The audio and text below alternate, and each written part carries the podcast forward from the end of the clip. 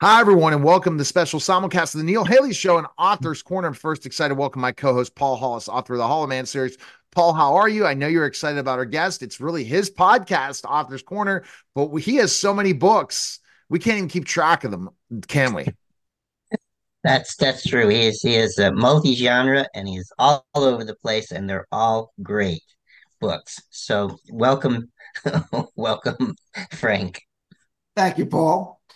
Hey, Frank. Okay, so let's talk about IJIN.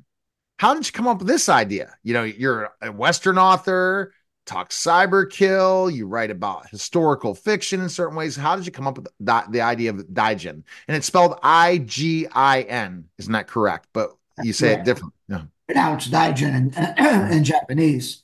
So I'm told.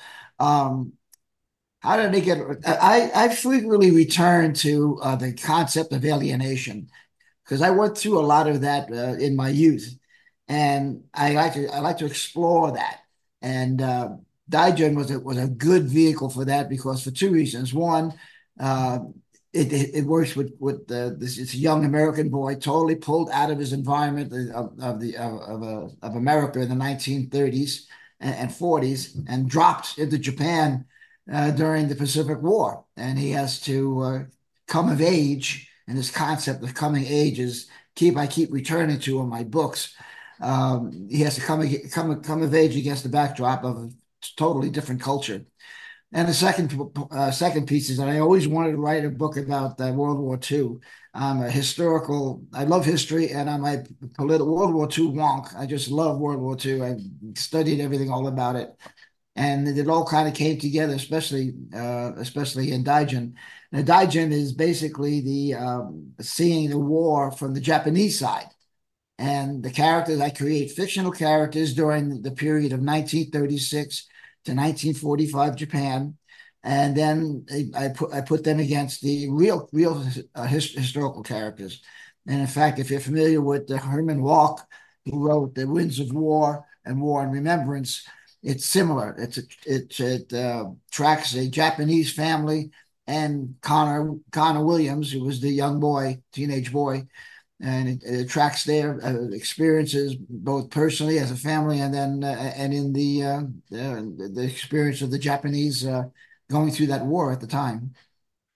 You know, and and you know if you know Frank, when we talk about specifically enough, you know, uh the book and the history. So, you, are you a huge war buff? Am I what? Into wars, history and war and all that. Oh yeah, I love that too. Yeah, again, I, I follow World War II in particular, but I like any any historical uh, period that deals with the conflict. Yeah, so you know, and that's the that is interesting. And how did you kind of put historical versus this fictional, and how you put the, this this hope? Are you hoping that that you shed new light to the Japanese people in this in this book? Well, there are a lot of myths that are that are uh, proved wrong in the book. Okay, and especially with the people today that they like to uh, redo history and change it, and uh, and and making coming up with reasons why we shouldn't do this or do that. And I hope the book shows that the, that that they're wrong. That you can't just reconstruct history the way you want it to be. Um, writing a historical fiction is a lot different than writing fiction. When an author writes a fiction, pure, pure fiction, he's in, in control of that universe. He can do anything he wants.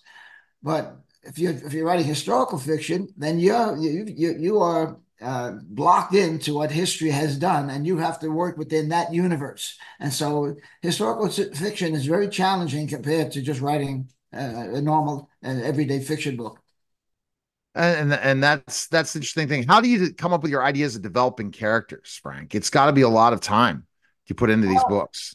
You know, here's uh, I read all kinds. Of, I mean, I when I started writing, you got these uh, uh, templates to come down and to develop a character before you. I don't do that stuff. Okay, basically, what I do is when I write a book, I come up with a, what I call is a uh, is a, uh, a, a, a, a plot uh, that is uh, like a wireframe. Here's basically just, just points, like doing a uh, a uh, uh, PowerPoint slide. This points from beginning to end, and, that, and I call that my my wireframe. And on that wireframe, I hang uh, plot points with that here's how the story will develop. And then what I need to do is that since plot is driven by characters and characters are driven by behavior, that's that's my plan for, for a book. So I, I got the I got the plots out. I mean the, the wireframe out. I got the plot out more or less, not you know not uh, obviously to the end. I mean into real detail.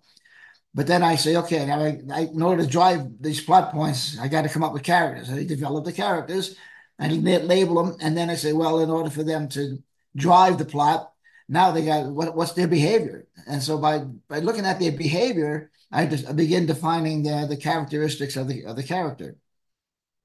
That's that's crazy. It's it's very interesting and intriguing for sure, Frank. And uh and you just always are coming up with a new story, right? Right, right. Now, IJIN is very fascinating because I always like to have a hook, right? In in in, in my books, and IJIN is, is about uh, Connor Williams, a teenage boy who ends up climbing into the seat of Mitsubishi, Mitsubishi Zero uh, to to uh, join his fellow kamikaze pilots off the coast of Japan to attack the American fleet. Now that seems know, that's ridiculous. Now, what would an American boy teenage boy be doing flying a uh, becoming a kamikaze? Well, that's not too far fetched because there is a book uh, about a, a, Japanese and American born in Japan. I'm um, born in America, goes back to Japan, and the name of the book is Shig, and he becomes a kamikaze pilot. He's an American, and he be, uh, Japanese American, but he's an American, and he becomes a kamikaze pilot.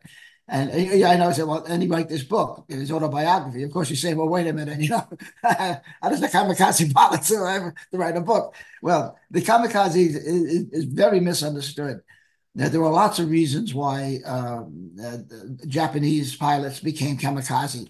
And it's not all for the emperor and all this. They weren't fanatics. Uh, at that time, Japan was literally being bombed into the ground with B 29 uh, uh, attacks and what have you and the uh, no matter what position you want to take as a pacifist or warmonger in Japan, you you felt that your family was being was being attacked, and and and that they all believed that the Americans would wipe out the Japanese race.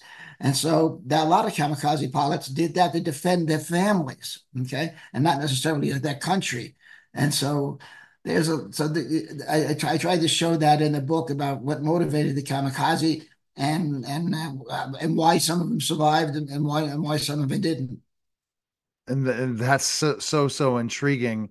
And uh, kamikaze pilots. Did you ever want to be a pilot, Frank? Uh, yeah, you know, I actually have five. I got five hours booked in a in a, in a Cessna. I never followed through on it, but you got to do it. Why don't you like fly one of those like get your pilot's license? Something else yeah. for you to do, Frank. Yeah, I probably should. You know, no, I'll do that. I'll be an 80 year old pilot. you never. So, how old are you, Frank? I'm 77.